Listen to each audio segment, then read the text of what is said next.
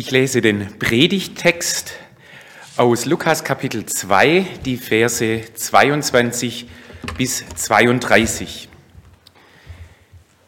Und als die Tage von Marias Reinigung nach dem Gesetz des Mose um waren, brachten sie Jesus hinauf nach Jerusalem, um ihn dem Herrn darzustellen. Wie geschrieben steht im Gesetz, alles Männliche, das zuerst den Mutterschoß durchbricht, soll dem Herrn geheiligt heißen. Und um das Opfer darzubringen, wie gesagt ist im Gesetz des Herrn, ein paar Turteltauben oder zwei junge Tauben. Und siehe, ein Mensch war in Jerusalem mit Namen Simeon. Und dieser Mensch war gerecht und gottesfürchtig und wartete auf den Trost Israels. Und der Heilige Geist war auf ihm. Und ihm war vom Heiligen Geist geweissagt worden, er sollte den Tod nicht sehen, er habe denn zuvor den Christus des Herrn gesehen. Und Simeon kam vom Geist geführt in den Tempel. Und als die Eltern das Kind Jesus in den Tempel brachten, um mit ihm zu tun, wie es Brauch ist nach dem Gesetz, da nahm er Jesus auf seine Arme und lobte Gott und sprach, Herr, nun lässt du deinen Diener in Frieden fahren, wie du gesagt hast, denn meine Augen haben deinen Heiland gesehen, das Heil, das du bereitet hast vor allen Völkern, ein Licht zur Erleuchtung der Heiden und zum Preis deines Volkes Israel.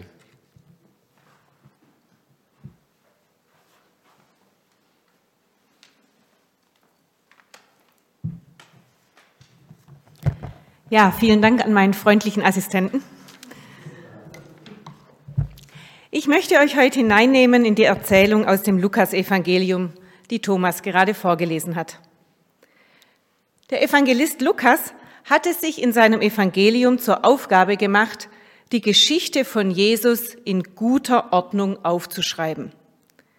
Dazu hat er nach eigenen Angaben alles von Anfang an sorgfältig erkundet.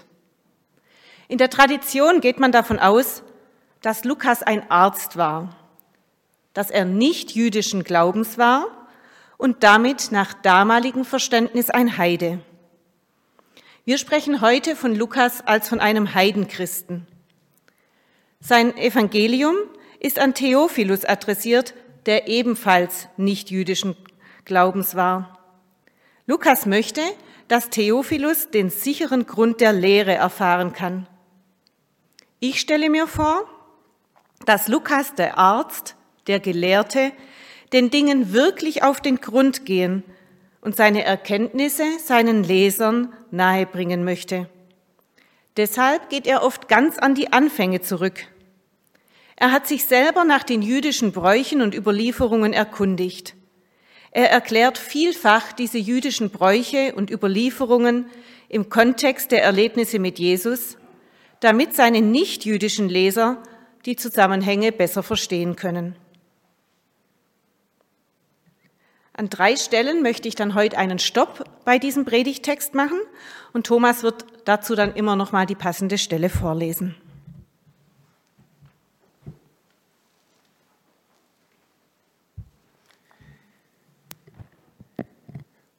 Und als die Tage von Marias Reinigung nach dem Gesetz des Mose um waren, brachten sie Jesus hinauf nach Jerusalem, um ihn dem Herrn darzustellen, wie geschrieben steht im Gesetz des Herrn. Alles Männliche, das zuerst den Mutterschoß durchbricht, soll dem Herrn geheiligt heißen. Und um das Opfer darzubringen, wie es gesagt ist, gesagt ist im Gesetz des Herrn, ein paar Turteltauben oder zwei junge Tauben.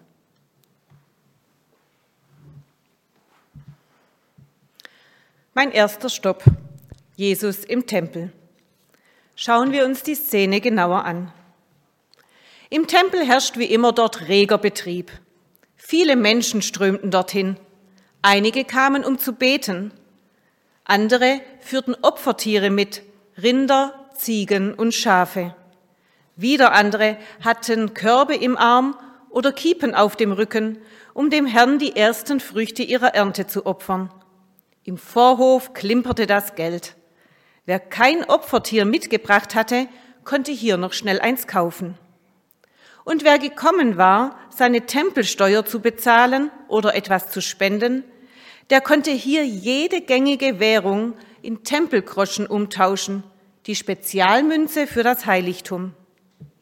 Im Tempeltor streckten Bettler, die dort den ganzen Tag saßen, die Hände aus. Und manche Leute kamen nur aus Neugier zum Tempel. Eine Szene im Tempel. Tempelalltag. Gedränge, nichts Heiliges, keine feierliche Stimmung, wie zum Beispiel bei einem wichtigen Feiertag oder Familienfest. Tempelalltag eben. Da kommen Eltern mit ihrem Kind. Ein Elternpaar unter vielen. Unauffällige, arme Leute. Die Hörer und Leser des Lukasevangeliums wissen über diese Familie jedoch schon einiges. Diese Familie hat nach Lukas in den letzten Wochen und Monaten schon viel mitgemacht. Der Besuch eines Engels, Besuch bei Cousine Elisabeth, eine beschwerliche Reise nach Bethlehem, um dem römischen Gesetz Genüge zu tun, eine arme Leutegeburt, Jesu erstes Bett war der Futtertrog im Stallbereich, kurz nach der Geburt Besuch von zwielichtigen Gestalten den Hirten. Und nun da die Tage der Unreinheit nach, dem, nach der Geburt und die 33 Tage von Marias Reinigung um waren, halten sich die Eltern 40 Tage nach der Geburt wieder an ein Gesetz. Diesmal an das Gesetz des Herrn. Das Gesetz besagt, dass jede männliche Erstgeburt dem Herrn geheiligt werden soll. Für die Mutter gibt es das Gesetz der Reinigung nach der Geburt. Zu diesen Gesetzen gehören Opfer. Also gehen Sie in den Tempel, um zu opfern. Ich stelle mir vor, Maria und Josef waren auf dem Rückweg von Bethlehem nach Nazareth und haben ihre Reise so geplant, dass sie am 33. Tag der Reinigung im Tempel sein können. Das vorgeschriebene Opfer hätten die Eltern auch bei irgendeinem Priester in Israel vornehmen können. Maria und Josef entschieden sich dafür, für das Opfer direkt in den Tempel zu gehen. Und sie opfern zwei Tauben. Das ist das kleinstmögliche Opfer der vorgeschriebenen Opfer, das Opfer der armen Leute. Da weist auf den ersten Blick nichts auf den Christus des Herrn hin. Tempelalltag und kleine Leute. Der eine wahre Gott der Himmel und Erde geschaffen und dem Volk Israel das Gesetz gegeben hat, unterwirft sich hier selbst diesem Gesetz. Beziehungsweise er wird dem Gesetz unterworfen, da seine Eltern das so beschließen. Nach dem Gesetz geht Maria in den Tempel, um das Reinigungsopfer darzubringen, obwohl Jesus nicht in Sünden empfangen und geboren wurde. Obwohl er keine Erbsünde hat, er als Allereinziger. Nach dem Gesetz wird er trotzdem im Tempel dem himmlischen Vater dargestellt, obwohl er zeitlebens mit seinem Vater in engerer Verbindung steht, als jeder andere Mensch jemals mit Gott in Verbindung stand und steht. Gott lässt zu, dass sein eigener Sohn erniedrigt wird, dass sein Sohn unter das Gesetz getan wird. Für mich illustriert diese Schilderung die eher theoretische, theologische Aussage aus Galater 4, Vers 4 und 5. Als die Zeit erfüllt war, sandte Gott seinen Sohn, geboren von einer Frau und unter das Gesetz getan. Lukas hat die Erzählung dieses Ereignisses meisterhaft aufgebaut. Durch seine eingeflochtenen Erklärungen zeigt sich die Bedeutung dieser Szene wie von selbst. Es ist eine alltägliche Szene, eine aus dem Leben gegriffene Szene, eine Szene, die sich selbst erklärt und sie zeigt eines ganz deutlich. Jesus ist ganz Mensch, ganz Jude. Diese Tempelszene veranschaulicht für mich einen weiteren frühchristlichen Text beziehungsweise ein Bekenntnis. Ich denke dabei an Philipper 2, Vers 7. Er, Jesus, entäußerte sich selbst und nahm Knechtsgestalt an, ward den Menschen gleich und der Erscheinung nach als Mensch erkannt.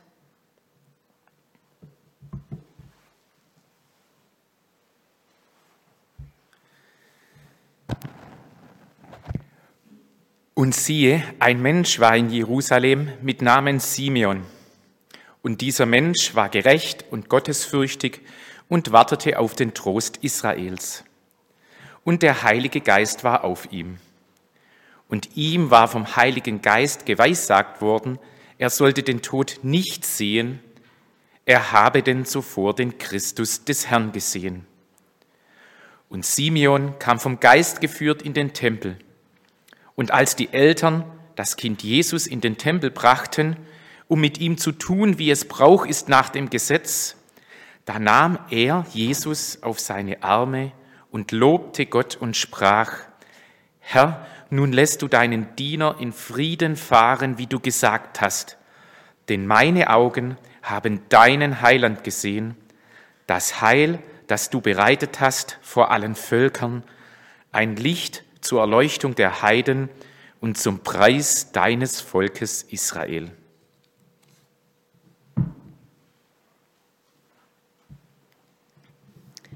Zweiter Stopp in der Geschichte. Simeon im Tempel. Da ist Simeon, ein Mann, gerecht, gottesfürchtig und wartend. Er hatte eine Zusage. Er sollte den Tod nicht sehen, er habe denn zuvor den Christus des Herrn gesehen. Simeon tritt aus dem Dunkel der Geschichte. Simeon tritt aus dem schattenspendenden Bogengängen des Tempels auf das junge Elternpaar zu. Simeon tritt ins Licht der Aufmerksamkeit anderer. Wir wissen nicht viel über Simeon, keine Lebensumstände, kein Alter. Was wir wissen? Simeon lebte mit und von einer Zusage. Auf diese Zusage scheint sein Leben ausgerichtet gewesen zu sein. Er war ein Mann mit einer Mission. Er bleibt in der Erfüllung seiner Mission, aber ein zurückhaltend Wartender. Er scheint nicht in Betriebsamkeit ausgebrochen zu sein. Simeon ist aber auch nicht tatenlos. Es heißt, und er kam vom Geist geführt in den Tempel. Simeon hatte sein geistliches Ohr auf Gott ausgerichtet gelassen. Er ist aufmerksam, er hat einen klaren Blick, er wartet aktiv. Er sieht durch den Heiligen Geist genauer hin. Dadurch spürt man seine geistgewirkte Gewissheit.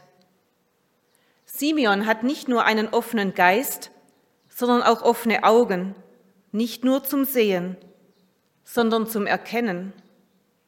Simeon sieht, da ist eine junge Familie mit einem Säugling. Simeon erkennt, das ist der Heiland. Durch die geistgewirkte Gewissheit kommt Simeon zu einer Erleuchtung. Simeon spricht als erster Mensch ein Christusbekenntnis aus. Das erste Christusbekenntnis im Neuen Testament. Vers 30 denn meine Augen haben deinen Heiland gesehen. Bevor Simeon zu diesem Bekenntnis kommt, geht er auf Tuchfühlung mit diesem Kind. In Vers 28 heißt es, da nahm er ihn, Jesus, auf seine Arme und lobte Gott. Ich möchte den Simeon noch nicht verlassen, sondern ein weiteres Mal genauer hinschauen. Warum war sich Simeon über die Prophezeiung sicher. Oder ich dachte immer, dass Simeon sich über die Prophezeiung sicher war und über das Eintreffen dieser Prophezeiung. War er sich sicher? Er kannte die Schrift. In 5. Mose 18, Vers 22 heißt es, wenn der Prophet redet in dem Namen des Herrn und es wird nichts daraus und es tritt nicht ein, dann ist das ein Wort, das der Herr nicht geredet hat. Der Prophet hat es aus Vermessenheit geredet. Simeon hat eine Zusage. Er sollte den Tod nicht sehen, er habe denn zuvor den Christus des Herrn gesehen. Und Simeon hat, eine, ein, hat ein Prüfinstrument für diese Zusage. Wenn es nichts wird mit dieser Zusage, dann war diese Zusage auch nicht von Gott. Simeon war, seitdem er diese Zusage bekommen hatte, ganz Ohr, ganz Auge, um das Eintreffen, die Erfüllung seiner Zusage nicht zu verpassen. Gerne hätten wir auch ein genaueres, schnelleres, vielleicht ein technischeres oder wissenschaftliches Instrument, um so eine Zusage zu überprüfen. Die Überprüfung einer Zusage Gottes gelingt jedoch nur durch das Warten, das genaue Hinsehen und Hinhören. Und es schließt auch immer die Möglichkeit ein, dass diese scheinbare Zusage vom Propheten aus Vermessenheit geredet wurde. Wie lange Simeon auf die Erfüllung gewartet hat, ob es wohl auch Zeiten der Anfechtung gab, wir wissen es nicht. Wir wissen nur, nun ist Simeon wieder im Tempel. Für ihn scheint klar, wenn er den Christus des Herrn sehen will, dann muss das im Tempel sein. Er tut also das, was für ihn logisch ist. An diesem Tag nun, 40 Tage nach der Geburt Jesu in Bethlehem, ist dieser Moment.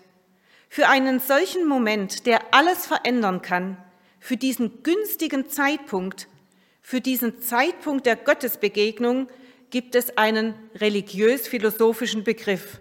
Dieser heißt Kairos. Kairos für den günstigen Zeitpunkt. Kairos bedeutet eine von Gott freigesetzte Gnadenchance, Gnadenkairos. In solchen Situationen offenbart sich Gott bestimmten Menschen tiefer und stellt sie dadurch vor Entscheidungen, die ein Ja oder ein Nein zu ihm bedeuten. 40 Tage nach Jesu Geburt ist dieser Kairos, diese Gnadenchance für den Simeon gekommen.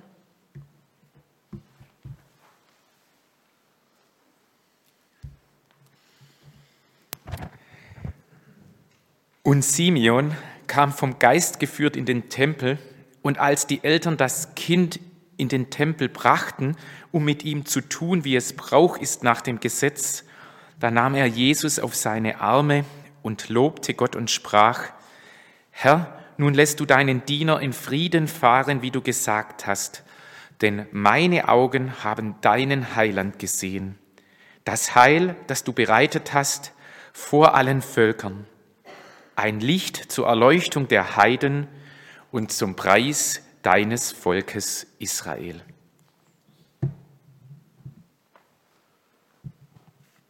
Dritter Stopp. Begegnung im Tempel. Lukas erzählt im zweiten Kapitel seines Evangeliums zuerst die Begebenheit von der Geburt Jesu in Bethlehem. Gott kommt in die Welt. Dann erzählt er die Begegnung mit Simeon. Gott begegnet einem Menschen persönlich. Die erste Begegnung Jesu mit einem Menschen im Eins zu eins Kontakt, von der berichtet wird. Simeon nimmt diesen Säugling auf den Arm, vielleicht einen schreienden, sabbernden Säugling. Trotzdem eine Gottesbegegnung.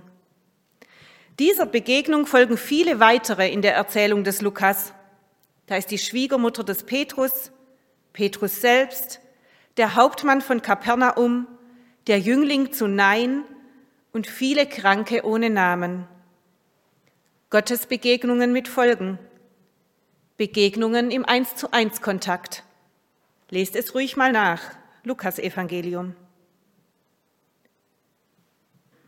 Die weltgeschichtliche Bedeutung Jesu wurde 40 Tage vor der Begebenheit im Tempel durch die Proklamation der Engel von den Hirten erkannt.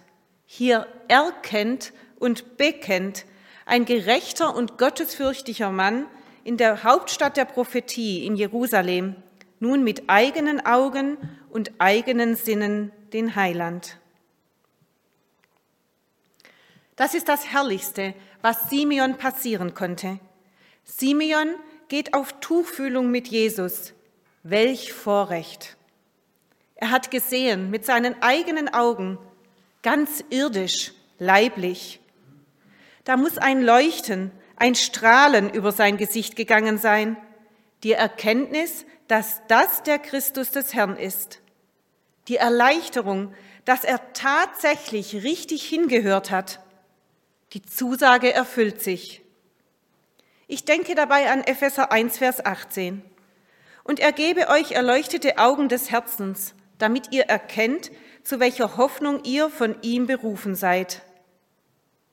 Das Warten mit offenen Augen und offenem Herzen, das des Simeon findet ein Ende.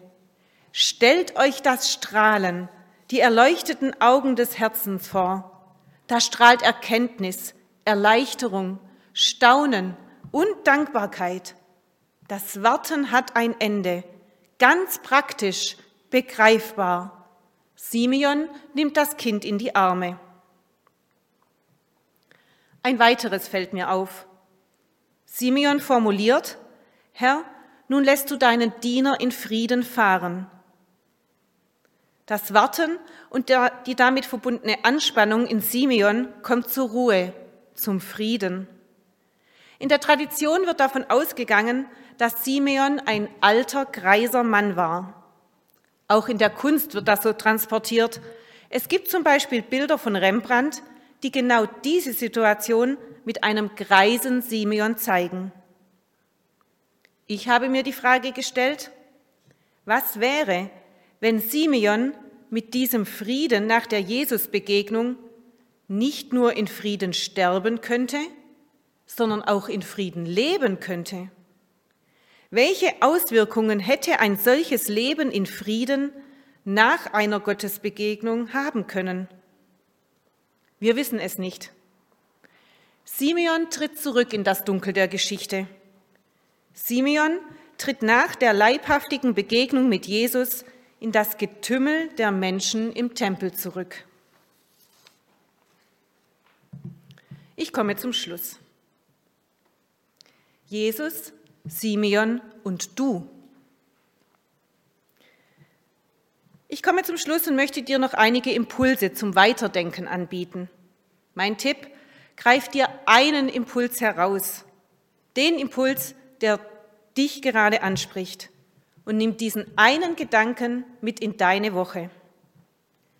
Simeon lebte mit einer Zusage. Hast du eine Zusage Gottes?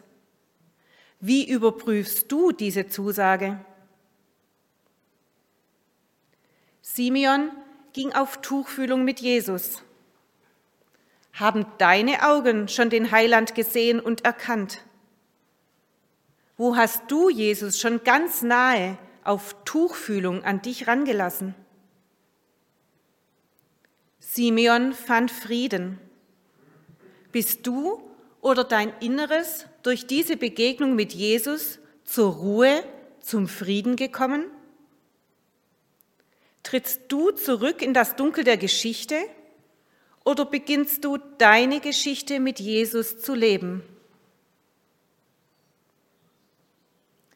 Ich wünsche dir in der neuen Woche gute Gedanken und gute Erlebnisse zu deinem Impuls. Amen, seid gesegnet.